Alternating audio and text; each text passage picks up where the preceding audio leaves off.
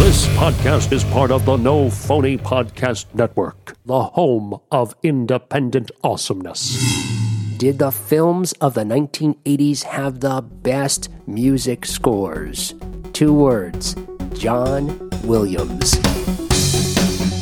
Once again, it's time for the 80s. An objective defense of the 80s from a couple of idiots.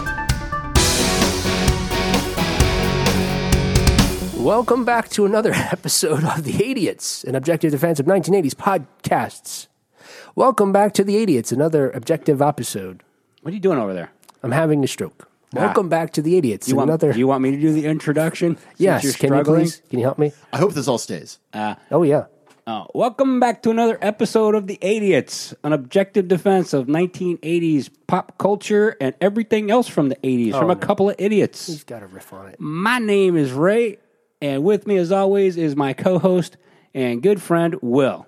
I see. You're saying good friend now only because you're riffing on, we're defending not only pop culture, anything else that has to do with the 80s. I figured we could update it a little bit. Ray's killing it. I thought of Killing great. it. No, Okay, Uh, and I thought at first that you were trying to like imitate my voice. You're like, "Welcome back to another episode." I don't think that's what I was doing, but I could have been subconsciously doing it. It happens. All right. In any case, today, uh, today we're going to be talking about 1980s film scores, and so in order to do that, we're joined again by Dr. Michael Bratt. You may remember he was with us on our world famous 1980s synthesizer episode. That was downloaded by literally dozen of you. You know, actually. Ah, it's got a lot more than yeah, that. actually, it was one of our most listened to episodes at the time. Oh, that's crazy.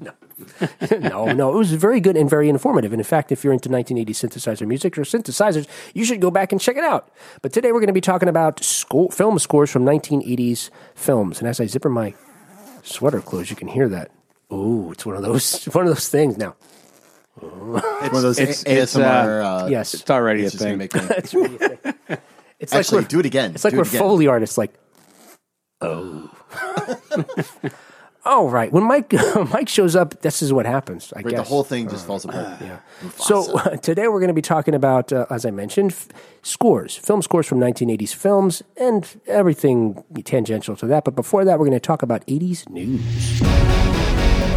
So a few items, just a few to catch up on 80s news today.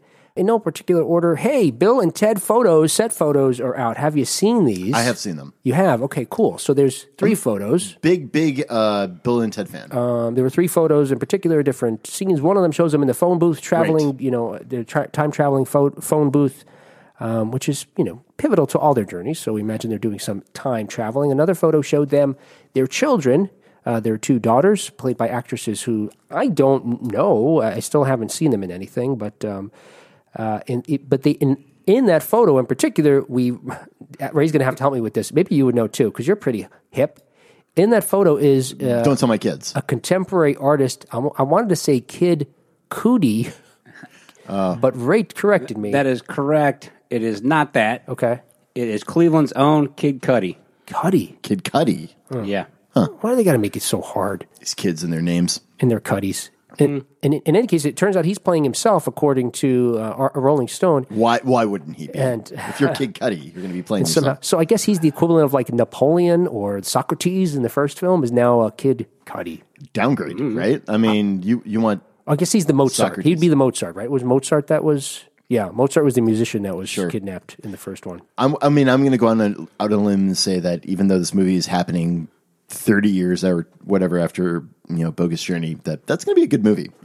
Uh, yeah, I have hopes. the um, the tone of it's got to be real positive, right? I mean, those other movies are super like happy go lucky.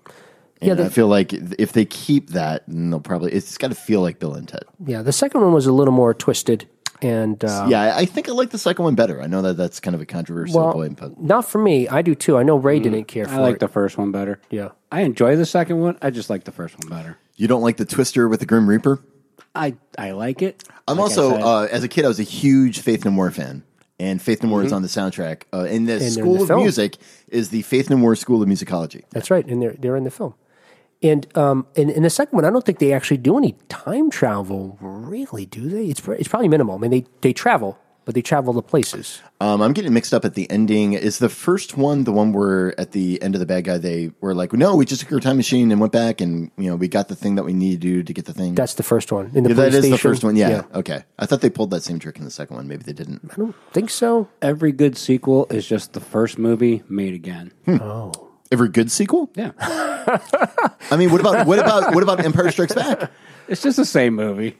See, Uh. they had to get. They have to get from the place to go to the thing. Yeah. and They get do the stuff, Object. find things. I mean, if we're boiling it down to like they went to the thing to, the- get the yeah, thing. Yeah. The hero's journey. Yeah. Is it even that? I mean, that's just It's, like it's not like they went from comedy to drama. no. Well, that's but true. like at the end of Star Wars, the good guys win. At the end of Empire, I'd say like the bad guys win Right. outright.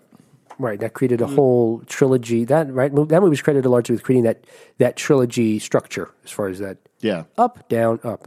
All right. Wow. Hey. So the third photo in Bill and Ted is it features Mm-hmm. I feel like William we're wildly off track right now. William Sadler as Death. Do you remember Brilliant. I love Williams. I love William Sadler, and I love him as Death. Yeah. I think he's great. He's wonderful in the TV show Wonder Falls. oh, I don't know that one. Uh, it's one of my favorites. And the great thing about William Sadler being Death is he could have makeup on and he could look the same essentially. He kind of does. yeah. Maybe a few more lines, but I mean, you're playing Death. Whatever. Right.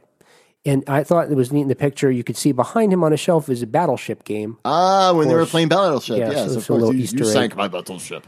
Easter Why egg. does Death have a German ac- accent? I don't know, but And uh, speaking with Entertainment Weekly, the director of the film said that regarding this this uh, William Sadler photo, uh, said that quote Death was in the band in the second film. probably was. Things d- didn't go all that well, but I'll leave it at that. Okay, in other 80s news, Star Trek The Next Generation. Fans started in the 1980s. Ray is, I know we've talked about this before. I'm a, I'm a Captain Kirk from the original fan. I'm not a big. Uh, You don't have everything to have, after it's that. not like a, you know, I like the remix. binary thing.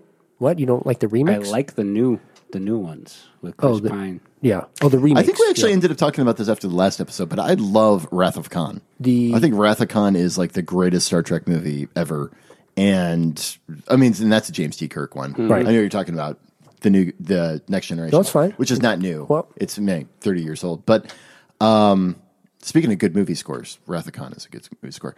But next generation's great. Picard, um, number two, like all of that stuff is it's good. Deanna Troy. So those folks got together uh, uh, for the holidays and shared a photo with most of the cast. Uh, there was a couple of folks missing, including uh, Patrick Stewart, but among those there uh, partying uh, again for some sort of holiday reunion were Jonathan Frakes, Brett Spiner, LeVar Burton, Gates McFadden, Will Wheaton, and uh, Michael Dorn. Three of those folks, uh, I'm sorry, two of those folks, Frakes and, S- and S- Spiner and Marina Citrus is returning I think that's how you say her name, is returning. De- You know, she plays uh, Deanna Troy. Are returning to uh, Star Trek Next Generation spinoff Picard, which airs on CBS Access uh, starting on J- January twenty third, twenty twenty. Hmm. I'm excited for that. You excited for Picard? I'm excited for it. Did you see that? Were you a big enough Star Trek? New, So my older brother was a big Next Generation fan. And I'm sure he's really excited about it. It seems like it's done really well, and I like the character, but I just don't have this sort of like attachment to it. You don't even have to ask me what know. my opinion of that is. You're just like Yeah, he did. Thumbs down. Yep. All right, and the last thing I wanted to mention was uh, some sad news, but ties somewhat to our uh, probably our discussion of 80s scores. Is that uh, we, we learned that from the Hollywood Reporter that David Foster, the prolific movie producer uh, of many films from the 80s, including John Carpenter's The Thing, died on Monday at 90 years old. one of my top five movies of all time. Yes. Is the thing. And maybe even the score. Hmm, interesting. If anyone picked that as among their favorites, we'll find out. Yeah, I guess we'll find out. But uh, David Foster, in, in, in addition to uh, having produced The Thing in the 1980s, he also produced Caveman, Short Circuit, and its sequel, which were both in the 1980s. And racist. we can talk about that some, some other time. Talk about racist films on a whole other Yeah. episode. We are not touching that one. Yeah. With ten football. Don't know what you're talking about. Okay. Um, and also, he produced the remake of The Thing in, in 2011, which I did not see.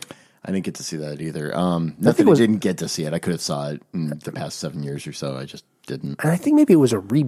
Not a remake. I think it was a prequel. Uh, it's a it's an exact remake of the same Oh, is that movie, right? basically. I haven't Well, watched it yet. so if you remember in the thing, they had that Norwegian outpost. Yeah. you know and that he keeps on calling them Swedes, and it's like, no, they're Norwegians. Right. It's those guys. Oh, is that the right? Guys, the guys with the dog. Oh, so it is a prequel in the sense that they're It they leads get right up attacked to what first, happened, right? yeah, in the first movie. Kind of, sort of. Oh, did you see it? No, of course I didn't see Oh, yeah, it. doesn't look very good. Because you know not to see trash. Correct. We talked about this briefly on an episode where we learned um, that they used they were used, set to use practical special effects, Mm-hmm. and then they decided to replace those with CGI. So they actually, and in the process, because you can see online that before and after, they look much worse. They stood to look like the original film, more like that vibe, and they failed. They made a smart move though, not trying to make a sequel because that ending of the original thing, I think you can't top that ending. Well, you know- can't answer that question. But in this day and age, don't you think you would? Right? They'd just be like, "Oh, by the way, Blade Runner, exactly." like Blade Runner, answered the question when it should have just left it. I still haven't seen that either. I, I tell you what, I think just Blade did an Runner episode on twenty it. forty nine is is a really good movie. well, technically, it's a remake also, but the uh, s- 2049 is a remake, no, the thing. Oh, fro- the thing That- from another world, right? Yeah, Uh, That's a straight up, yeah. I have seen that movie too, yes. and uh, yeah, I, I still think that Carpenter's thing is yes. Oh, it's better. the bomb.com. Yes, because it was made in the '80s, Right. And everything made in the '80s is obviously better. Objectively better. Uh, that's his line, not mine. Uh, in any case, Mr. Foster's family's asked for donations to be made to the Los Angeles Jewish Home. So I just toss it on the ground there. That Hmm. Yeah. means it's the end of 80s news. Dun dun dun dun. Ack. So let's talk about 1980s film scores. And because we have Professor Michael, Professor slash Doctor, what, what, what would you do? You, is there combine them together? Uh, no, You're like, just yeah, doctor. yeah. Actually, Just uh, doctor. No, it's, I don't know. No, it's just uh, d- pro- ooh, Proctor Brett. You can call me that all you want. Uh, no, you can call me Mike. Um, Did I ever tell you that there is a reason I don't? Well, I'm not going to actually say it on the podcast, but there is a whole story of why I don't like being called Doctor is it Brett. the exact place to say it? Oh. Eh, I don't think it is. No, it just like I had this. I, I can do it without actually spoiling it. names? Yeah, naming names. Uh, there was a professor that I was in school with um, in my master's. When you get your master's, you're generally treated with like a lot more respect. When you're an undergrad, you're kind of a peon, right? You can Oh. do anything else. But I got as a master's student in the same school, I got invited to a faculty meeting where everybody was calling this one professor um, by his first name, Uh-huh. and then they wanted me to talk to this professor afterwards. So I called him by his first name because I thought when in Rome. Oh, I see. And he pulled me aside and he said, Mike, to you, I am Dr. So and so. Because you were an undergraduate at the time. So, well, I was I was an undergraduate at that institution, and then I was a master's student later. okay. So I made the decision right then and there that if I ever got my doctorate, that I could be called by my first name, unless I'm working with that professor, in which case it's Dr. Brett. I see. Doctor, Mr. Professor to you. Yeah, right. But otherwise, than that, it's Mike. I I don't really care. You call me sir. So regarding movie scores from the 1980s, there's some observations I made, and I was going to say, you know, so you're, you're you're the expert. Generally, you don't have to be the expert on this. There's no pressure. No, no, no just relax. Just take a breath. Would you want me make to it noisy? to, to respond to it, or I mean, I think like I, I'm going to look at it from the point of view of a composer because that's what I am. So God when I'm dang it. Hmm. thinking about, yeah, who is this guy? Why is he doing that? No, um, I mean that's what my doctorate is. My PhD is in composition, and I feel like I I can look at it from a compositional point of view, which is maybe a point of view that your audience probably wouldn't have. Um, yeah, looking at we it, don't because Right. we're two idiots. But there's a couple of observations that I made, and this is what I've prepared to talk about, and you could chime in and Oh, add your feelings or not. Okay, there's three things that I've observed about the 1980s music scores as compared to prior decades, and maybe since. So you know, like their impact of, on uh, since, right? And this is a layperson's perspective with you know minimal research okay. three things, and we're going to talk about two of them. But but but the three things are one, the influence of John Williams Yeah, on um, movie scores. it's hard not to get him. I mean, he's the most prolific, uh, probably the most prolific composer, film composer for the 1980s. I Maybe not, would say the 800 pound gorilla. yeah, not of film all scoring. time. In fact, actually, you know, having said that, here's a quick question for you: Over or under? Has he won 50 or more Aca- Ac- Academy Award nominations, Oh, or nominations is or over less that. than 50? 50 and over, or less than 50? He's, he is over that. I would say he's over. he's had over like 140 film scores. I want to say He's had 51 Academy Award nominations, second only to Walt Disney. Wow. And, you know, I, I guess he'll, so he, he has the opportunity to surpass it, I imagine. Just so universally beloved. Yeah. You know, like everybody loves John Williams. And had 12 nominations alone in the 1980s for his films. And in fact, he won one. All right, here's another question. This is just a random thing. Can you guess what film he won an Academy Award for? Score, do you know? It's the horse movie, isn't it? The horse movie. I think the color purple. You're both wrong. Oh, In fact, I don't even have him as r- having written the color purple or a horse movie. actually, the color purple might be the one Steven Spielberg movie he didn't do. He Yeah. did. He did the soundtrack for a horse movie. I, s- I- I What's a think. horse movie? It's about the racehorse. What about Schindler's List? Or is Schindler's that John List- Barry. That was in the '90s. Oh, it's got to be an '80s movie. There's so many to choose from. Yeah. Oh, Is it Willow? It's not Willow. No, no. I don't think it's Willow. No, he did. Did he not even score- do Willow? No, he didn't do Willow. I don't think he even did. But, there Willow. are- but there's horses in it. There's no, horses it in it. was E.T. the extraterrestrial. Yeah. Um, so later on, I'll be playing some some film scores, but I like I think the most influential film scores of all time, E.T., is on that list. Hmm. Not just for the 1980s, but like period, it would be on that list. Um, and the 80s are full of those. Like Cinema Paradiso is another one of those. Uh, Chariots of Fire, Batman would be probably another one of those. And then with a bullet, I think Back to the Future. See, now I, I'm glad that you're doing the game for us later and not us for you because you may have easily named our favorites. Well, that's We what wouldn't I was be stumping expecting. you. That's what I was expecting to do. So I, I on purpose didn't choose those films. Uh, and, and just another couple things about uh, John Williams. And, and one of the things my understanding is, and just from listening and observing, and again doing some research and having a minimal n- n- knowledge of music composition, is his starting with Star Wars in the 1970s. He started introducing old uh, styles of film scoring that hadn't been used in, in a while, and that were more like um, you know opera or ballet. This idea of leitmotif, for example, where for a long time we didn't have films that would have themes specifically for characters. Oh, so what John Williams brought to it is a real sense of looking. Um, every composer that was writing for movies pretty much were looking to composers from different eras of music. So um, the 1940s and 30s, you can think about like people were thinking of the end of the Romantic era. There is, was a time where then film scores became a commodity that people would start selling. So more and more, it was okay. more like pop based music, jazz Right. based music, Yeah, this which is- went well with musicals in sort of the 1960s. But by the time Williams is rolling around, there's this idea that we're going to go back to sort of um, major romantic music.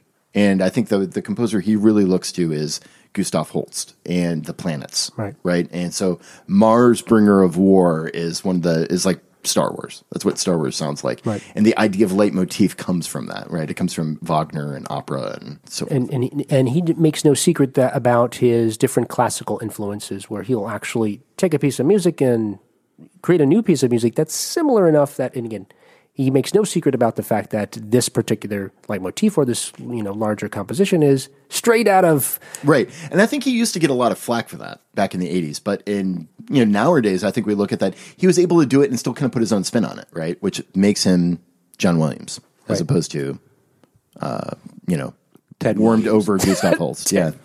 Ted Williams. Ted Williams. Maybe he is Ted Williams, who knows. So you mentioned maybe I'll squeeze this in here. Um, you mentioned in that Danny Elfman and you mentioned John Williams. Um, and two iconic i- composers, very different sounding from the 1980s. Every, you know, and I, I think f- folks also have fun with this that most of Danny Elfman's scores sound like this. Unta, unta, unta, unta, unta, unta, unta. Oh, you're going to do that because he's a Hummer? Is that what you're saying? No, I'm saying that that right there could have been Beetlejuice. Yeah. It could have been uh, The Simpsons, maybe, or Tales from the Crypt Yes, could have been. almost maybe Batman. In any case, having said all that, I want to play a game with you guys where I've got some pieces of music I want to play for you. Okay, Okay, sure. And this game is going to be Williams, Elfman, or other. Oh, All right. Now you might get the other, so but we're just going to say other because it's a composer that's lesser known. So three pieces of music. One was composed by John Williams. One was composed by Danny Elfman, and one was composed by a different composer. Well, it's funny that you say that about Danny Elfman really quick because um, when I said hummer, that's actual term for a film score who can't write music and hums the music.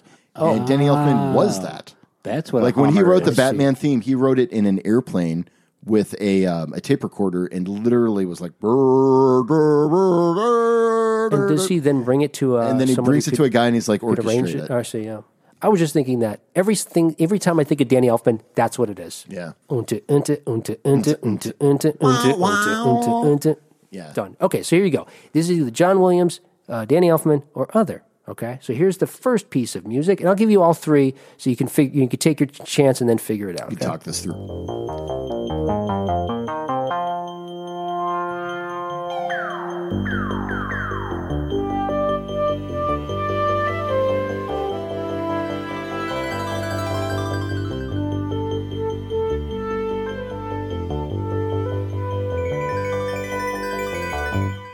And these are all from 1980s films, of course. So that's the first piece.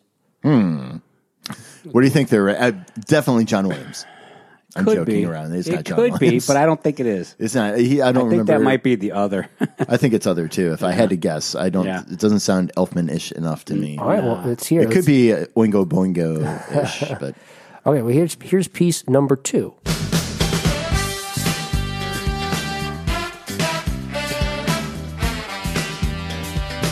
this is one of my five.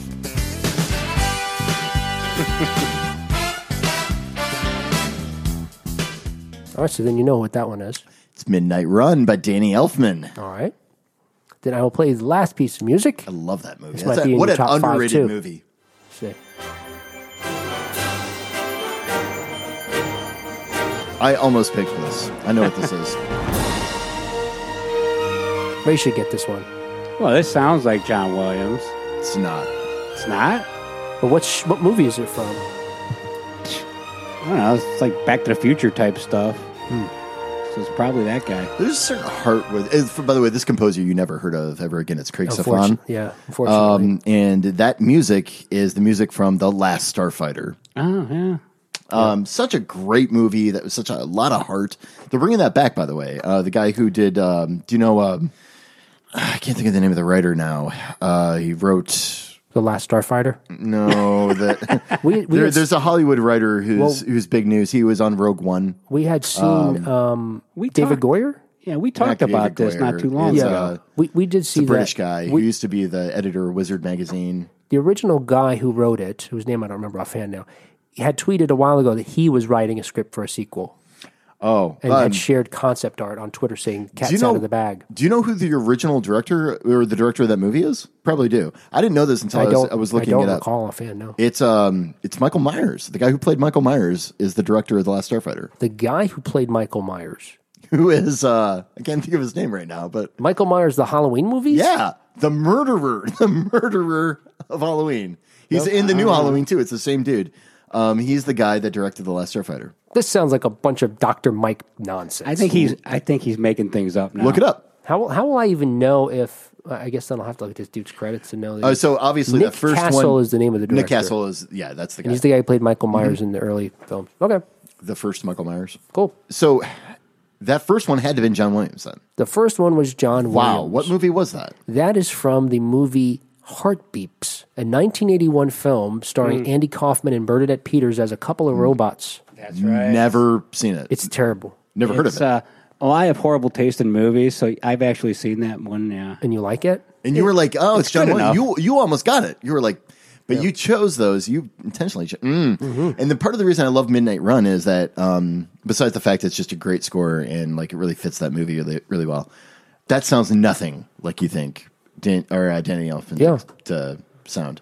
No, yeah. It's not like any of others. It's like other a year films. right before Batman, and yeah, it's he could have his whole career could have gone in a completely different direction. Right. And then he's and he's already done Pee Wee by then.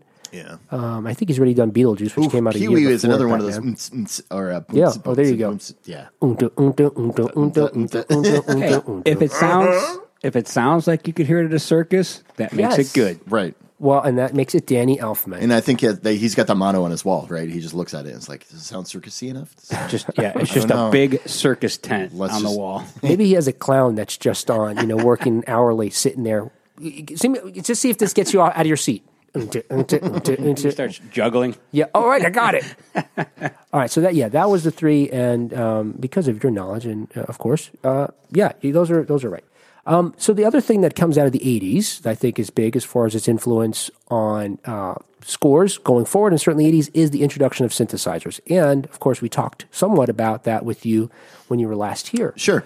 but because the technology is beginning getting to a point where it's easy for composers to use it, we have an influx of folks experimenting with it, like Wendy Carlos, who we talked about on the show last time uh, with you, John Carpenter, who's huge, who com- people don't know he composes a lot of his own A lot of his own music. Um, scores. It's still, I think, uh, well, he hasn't directed a movie in a long time. I think the last one was The Ward for John Carpenter. Don't even know what that is. Uh, it- with Amber Heard. It's it's all right. It's a it's a good movie for John Carpenter, but um, actually no, for John Carpenter movies, it's '80s movies. Those are his his uh, bread and butter.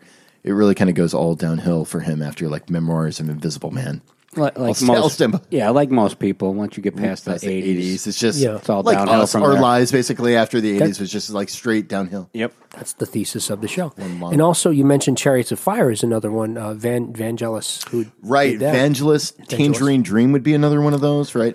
Um, I'm trying to think of like Risky Business. Yeah. Uh, their score for Risky Business was a little bit like that. I think it's interesting that Chariots of Fire, you know, had Vangelis do the synth score because Chariots of Fire is set in the 1920s. Right. But you never even really question that. It's like you you see that and you're like, oh, that movie sounds great. The Natural, that's another one that has like a real big synthesis score Yeah, I didn't even to think it. about that. Um, but um, but da da dum. But all those bells in the background and stuff is like that's Hmm. a DX7. yeah.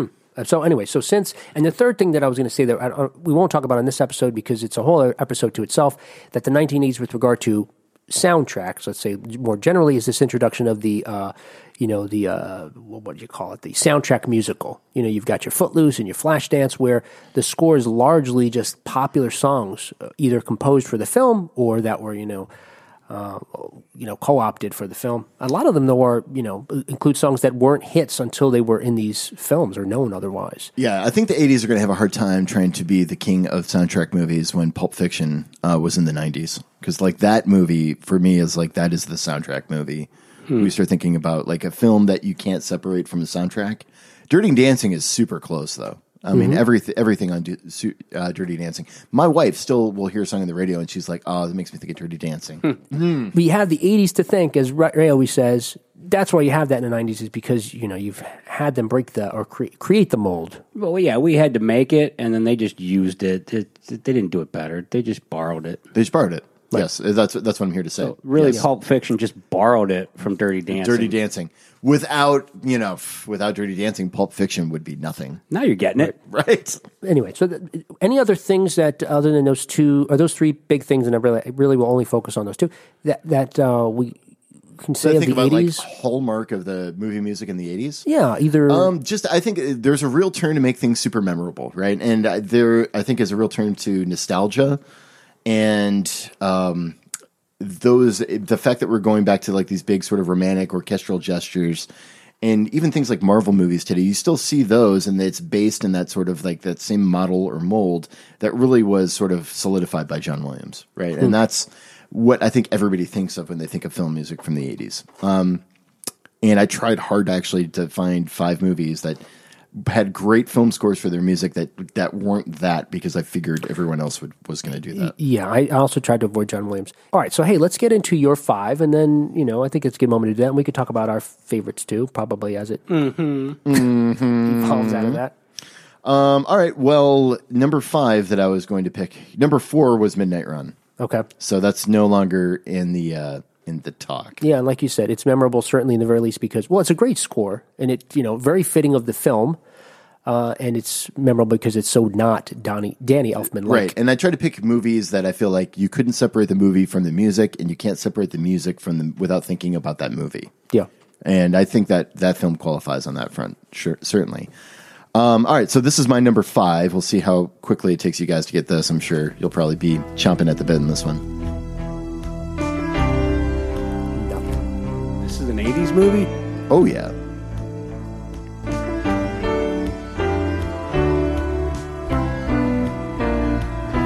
I'm Man, gonna. I really thought you guys were gonna just like, oh, it's this. this is what you said the last time you were on. I'm just gonna throw out a wild guess. Uh, Saint Elmo's Fire. It's not St. Elmo's Fire. All right, so that is a John Carpenter score.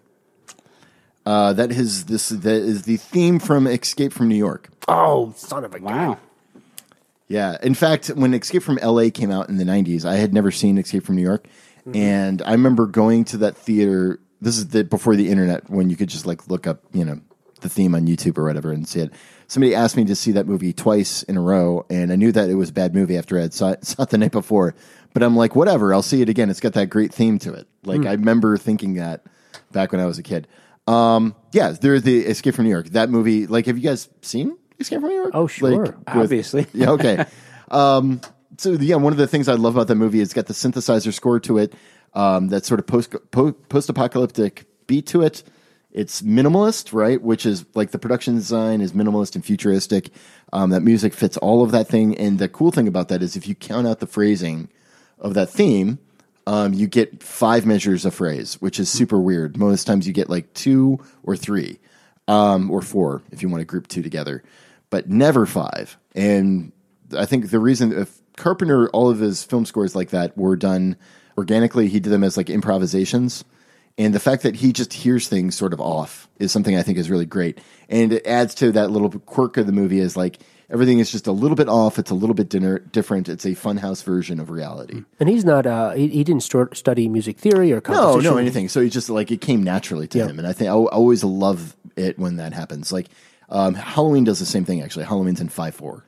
All right, well, you guys are not going to get this one. I almost Come I on, guarantee come you on. that Well, you gotta at number least- three is the It hardest. might be one. Ray's favorite movie. I doubt it, but I super super doubt that. Um, although we'll find out.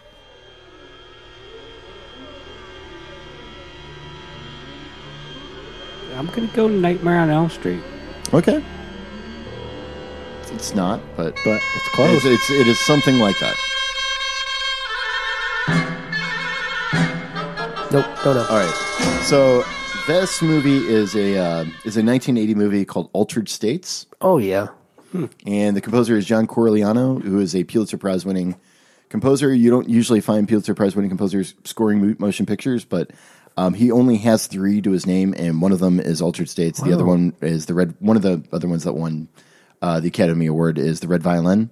But this was nominated for an Academy Award, and part of the reason I love um, this score is like there's. Have you guys seen Altered States? I saw it shortly after it came out when it was first on super tape. psychedelic, Yeah. weird movie Yes, um, that is about something called genetic memory, Right. and uh, it ends up being sort of a love story. And the, the- so the technique that Corleano uses, and there's something that modern composers called like how organic is your music. Like they would an example of that would be like theme and variation, where you take a theme and you vary it a little bit, and you vary it a little bit more, and you vary it a little bit more, and you do like 20 or 30 variations of it. And the 30th variation, if you played that against the theme, would be something that sounds very different, right? But you would still be able to tell that it had some sort of relationship with the first. is what you're describing not organic? It is organic. That is organic. Right? Like that is an example, one example of organic music. Everything on this Altered State soundtrack sounds like it came from something else, right? And I'm and there's a see. love theme at the center of it, and my bet is that that was the theme that he used to make everything else. And what a better way to show the idea of like genetic memory Hmm. than to have everything sort of related to each Evolve other. from yeah, something evolve. else, yeah. And it's a wild score that fits a wild mo- motion picture, and that's um, you can't really separate the two. Like if you think about some of those like visuals and stuff from Altered States, Altered States is also about um, deprivation tanks. Yeah, Where that freaked you, me like, out you as a go into- child. yeah, where this guy is trying to find out about himself by going through these psychedelic trips of these deprivation tanks. It's a great movie. And I thought, you know, uh, as I got older and learned more about the deprivation tanks, because people would do it for some different types of therapy, that no, don't do that because you'll unleash the beast within you. Right. You know? didn't you see Altered Yeah, States? which is what happened. now you're going to turn into a monkey, right? yeah, he's like, he becomes primitive man. Or what else you got? All right, fine. I got two more. these these other two are are easy. I think. I don't know. If you haven't seen the movie, maybe it's not easy. Well, you just be said that like- last one was the, mo- the hardest one you thought, right? I thought that last one. Yeah. If you have not seen Altered States, you would have no so idea. if it's between Midnight Run and that, we'll be good. okay.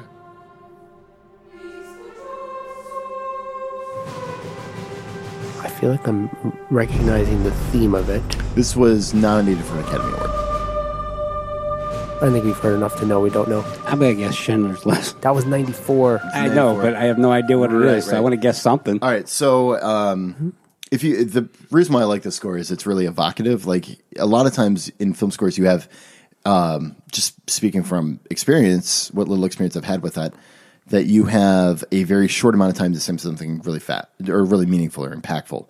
One of the easiest ways you can do that is with instrumentation, like what you're choosing to show your movie about. So what you're hearing right there, you hear like a break drum, which you think military, right? Okay. And then you think the right. voices that you're hearing Yeah. are the Boys Choir of Harlem. You think of any movie. Hmm. Oh, is it Glory? Ah. and then- yes, Glory. Yeah. So like that, and that's why I love that score. Like it's just um, that movie. If you want to watch me man cry really hard, Nope. put on Glory. That's one of my wife's favorite films. Yeah, there's like 15 gigantic stars in that movie. Yeah. Well, it's where D- Denzel Washington got his Oscar, right? For I want to say supporting actor. It's like the first so. African American supporting actor. All right, this is the last one. I know this one already. Very good. It's a gr- great, great movie, great movie score. This oh, Maybe my one of my favorite movies of all time. this is Silverado. Yeah. It's uh, I don't know how to say his last name. Bruce uh, Broughton. Br- Broughton, Yeah, Bruce Broughton. who also wrote the score for Young Sherlock Holmes Right. and something else in the eighties, I think. That movie score came out one week after uh, uh, Back to the Oh. He Future. did um, the Monster Squad score too. oh wow, I don't even remember that that music for that movie, but I don't either. I just Wolfman remember that has he did that. nards. That- That's- yeah, that's, that's- what I remember about that's that. all That's I the remember. important part. You learned right? it in case you ever had to fight a Wolfman. Well, yeah, you would need to know that. That's some that's some major Right. major stuff right there. Um, no, so I love that movie. I love that movie score. I feel like westerns uh, really lend themselves to uh, movies in that they're able to um really do something with that canvas. Right? There's always something great that you can do with the picture and the themes of like honesty and loyalty and friendship. And all of that is encompassed in those four main characters in Silverado and the, how they sort of meet each other and the way that a score wraps around that movie um, really packages and sells the whole thing in a way that that movie couldn't do on its own. Um, especially for being sort of like this in the 80s, it was like this postmodern Western of like being after John Wayne and whatnot, It's sort of a callback to sort of like the good old years of um, when Westerns were fun. And that movie is has a really big beating heart um, that I think Lawrence Kasdan hasn't done anything as good of that. Like the two best things he's done, prob- or three, is probably Raiders, um, Empire Strikes Back, and then Silverado. Yeah. So, um, what do you got, Ray? I got nothing. Uh, You had picked out is fav- favorite scores. Well, I have my favorites, my Yeah. favorite soundtracks. Oh, I see. So should we hold? You mean soundtracks, not the music. You're talking about more like the uh, soundtrack musicals we Well, talked about. It's a weird, it's a weird combination of scores and soundtracks. Okay. Okay. Because obviously, um, at number five, I have Back to the Future, which has a combination of both. Yes. Because you get all the cool, you know, music, but you also Mm-hmm. get Huey, Right. and you can't go wrong with Huey. Huey is in the movie. That's what I mean. Yeah. The power of love. You know, and, and Claudia Wells. I don't know if she shared this on the show or is when I met her. She said that um, she had uh, told me when I interviewed her. Maybe again it was before we were recording that um, on set that day when Huey Lewis was on set, Michael J. Fox was so excited that he was there, and she didn't know who he was, so she didn't understand why he was so giddy about this actor being there. Yeah. Right. you know. And then when when he explained, she was like, "Oh, oh, of course. Well, now I, mean, I know who Huey Lewis was. She just didn't know who he what he looked like. I suppose Yeah, I mean he, Huey's on that, so you, you got to give him something. that's one of the musicals that I was thinking too, because for me, it it came down to music that I still hum around the house, or I catch myself scoring my regular life. Yeah. I'm at Home Depot looking for something, you know, and I start doing the theme for Back to the Future. Yeah. A film like Altered States would never make that list, right? Like, it's not, You're not would humming never that. be humming Altered States. No, out throughout I the only house. I only pick my favorites. Yeah. Yeah. Like uh, Prince's Batman soundtrack. Yeah. That thing's amazing. Wait, so the soundtrack, not the Danny Elfman part of it, but Not no the Prince. actual Prince songs from Batman. yeah, That's when I first realized he was an amazing guitar player. yeah, for sure. He's an amazing artist. He really is. That's a I like that one a lot. That's a g- that's an interesting again hybrid where you've got a memorable score from Elfman and a memorable, Mm-hmm. you know, I guess soundtrack. We'll say for yeah, lack of the- a better. Yeah, but if In I that was- movie, they're very different too. Like that's what's Oh, yeah. interesting about that is they're, they're both coming on the same thing, but they're super different. Yep. Yeah. And then I've got at number three the Conan the Barbarian. Soundtrack, Wow, what a great which I- one. One of my favorites. Yeah, I don't know who did that offhand. That's uh, Basil. Basil Por- Polidorus, oh, okay. who I met actually. I met right? Basil Polidorus once. Yeah, Did he call you doctor? he. Uh, I wasn't one, so he Oh. didn't call me that at that point. So yeah, Well, yeah, I like that one a lot. Uh, number two, I got Fast Times at Ridgemont High wow for the soundtrack, obviously. Right? for the soundtrack. Yeah, obviously, that's a good for all soundtrack. the songs, every part of the movie, you can tie the songs with how you know that one goes. But my all-time number one f- favorite soundtrack is "This Is Spinal Tap" oh, this one goes to I eleven. hadn't even thought Yes, about that. Yeah. Yes, right. Yeah. because drummer spontaneously combusts. every song on that album's hilarious and awesome and fun. So Mm-hmm. Yeah. yeah. Yes. And musically done well. and they all had to write them. So Yes. Yeah. And play their own instruments. yep, Yeah. Yeah, Michael McKean is a uh, national treasure. I actually had a black album at one point. I regret not having it anymore. It could be none blacker. Or Yeah. What is it? so I have a few, and you know, I realized I, I think I thought we were doing three, and I picked four just to have a backup in case, depending on what you guys picked, and so it means I don't even have five. Um, but I struggled with this. If I were to do five, it probably would include some of the ones we mentioned already, like Silverado. I can't believe you picked The Last Starfighter and Midnight Run. Hmm. Yeah. That blows my mind right now. My mind is clear. I'm like, there's no way they're going to pick one of my five. No, Let alone but- like one of my offshoots and one of my five. those are good and important for some reason. And you know, and like part of the exercise was the fact that Last Starfighter is such a John Williams Star Wars even type theme that most people would probably think, isn't that one of the Star Wars? Yeah, it is. themes?" It is a reheated Star Wars, but there's something about that movie and there's something about that score that is earnest. Yeah. in Oh, a yeah. way that that sometimes John Williams isn't. So speaking of Ernest, among my top uh, four, three, four, or five uh, includes one of my favorite compo- film composers um, because of his earnestness, his sort of his uh, ability to get to the heart or core of a film. Um, is Ennio Morricone? I'll Oh say yeah, his name. En- Ennio Morricone. Marconi. Um, in, in, look, you have tons of. He's he's, he's composed, I think, five more than five hundred films. Some of my favorite movies of all time. It, m- mine as well. And and from the '80s, you've got a few to choose from. But um, and there's that interesting story that we chatted about on Facebook about how. He had com- John Carpenter approached him to compose the music for the thing. Yep. and John Carpenter, uh, i- i- in any so could you Morricone, make could you make a piece of music that's a little bit more like one of my my pieces? of ultimately, music? Right. yes. And Ennio Morricone knew that um, Carpenter was into synths, so he composed two scores: a synth one and a orchestral one.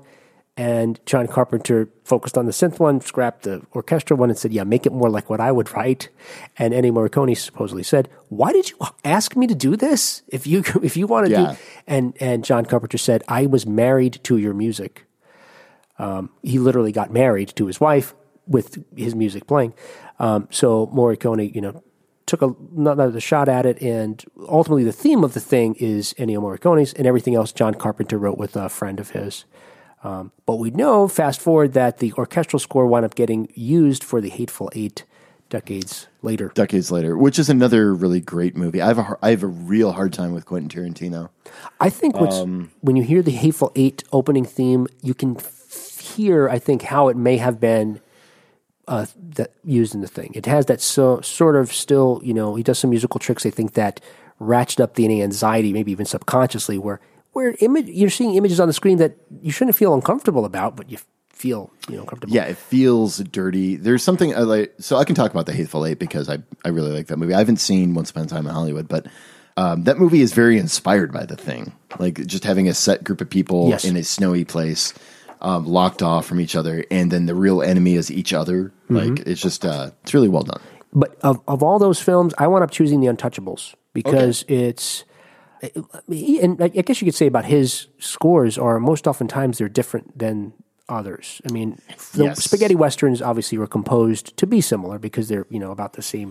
If you have to characters, pick but one of all the scores, I mean, it has to be the good, bad, and the ugly, right? Like that's Of all If time, when you I think about suppose, like would you- Ennio Morricone scores, Yeah. that's the score that I think like is just dear God, that is what have you done? Yes. It's just an amazing score. If it had not been in the 60s, then yes. But I chose The Untouchables for that. uh, among my other favorites, I also, Back to the Future was one of mine for the reasons that I said before. Al- I also included Elmer Bernstein for uh, for Ghostbusters, Ghostbusters. I like Ghostbusters score quite a bit, and that new trailer uses a lot Right. of. Uh, it's almost all Elmer Bernstein, in that. Yeah, Is this another situation where we pronounce words differently? Um, what was the? I could be wrong on this one. I'm not wrong on. I think Moog. it's Leonard. Are we going, are Moog. we going back to the Moog. Moog? I think it's Moog. Leonard Bernstein, Elmer Bernstein. that could be. Eh, Maybe he's a Berenstain. I mean, he's part of the Bernstein Bears. Maybe it's Mom one of and the pop and- Mandela effect. Yeah. Hmm. But I, I really think Ghostbusters is amazing because it's memorable, a lot of the themes, but also he he is able to balance the comedy, you know, with this sort of more focusing on piano where we have these sort of lighter heart things, but then also use a piano for these more spookier moments and then these moments that are real orchestral and almost, you know, a lot of horns for these jump scares and stuff like that. He's able to navigate the comedy and the I don't say horror is too strong, but the darker I think most easily. most film scores will tell you that uh, comedy is the hardest of all the genres to score. You're doing horror, you know what your job is. Your job is to, you know, psychologically get under people's skins or to make something happen. Yeah. You do um, some sort of like drama or some sort of movie where you're just sort of trying to manipulate the audience's emotions. With comedy, it's so psychological, and what's funny to one person is not necessarily funny to another. Yeah. And then not every film has enough underpinnings underneath the comedy to be able to do something with it. So, Sure, I imagine it's easy to make it campy too if Right. you're scoring the wrong moments. like, how or do you the score the wrong- mu- music to the movie Dodgeball or something? Like that would be very that's a that's a challenge all of a sudden that A lot you of wouldn't kazoos. get with like uh, Glory or something like that. It really lends itself to music. Yeah, and I, what I didn't realize was he had composed a number of other films. Apparently, and I didn't go back and listen to it, but they say that one of the underrated compositions of the 1980s was his score for Airplane, of all things. Oh, that's a good. they- That is a good score, by the way. I, I really I like the air score for Airplane. Looks like I picked the wrong week to stop sniffing glue. but, but he also did heavy metal and Black Cauldron in the 1980s as well. Uh, in any case, and my final choice again, I think this amounts to four, is Wendy Carlos with Tron. Um, Yeah. it's very different than at that point anything we had heard because it focuses so largely on synths. But um, she also has orchestral. Uh, you know, she uses an orchestra. She uses voices. uh, She was kind of the only person at that time that could do Yep, something all like that. like that at that time. And I love there's something about it that apart if you listen to it apart from the film, it could be a ballet. Yeah. I mean, you could see, you know, we are talking about leitmotif earlier or, or about, you know, Mickey Mousing, but I don't know if you would use those phrases in connection with that. Well, leitmotif you would in a ballet, but not Mickey Mousing. But that said, ballets are often, you know, uh, choreographed or were choreographed after the composer would say, here's your piece of music. And you get that feeling like you could see dancers hitting certain moves with some of the different elements in her music.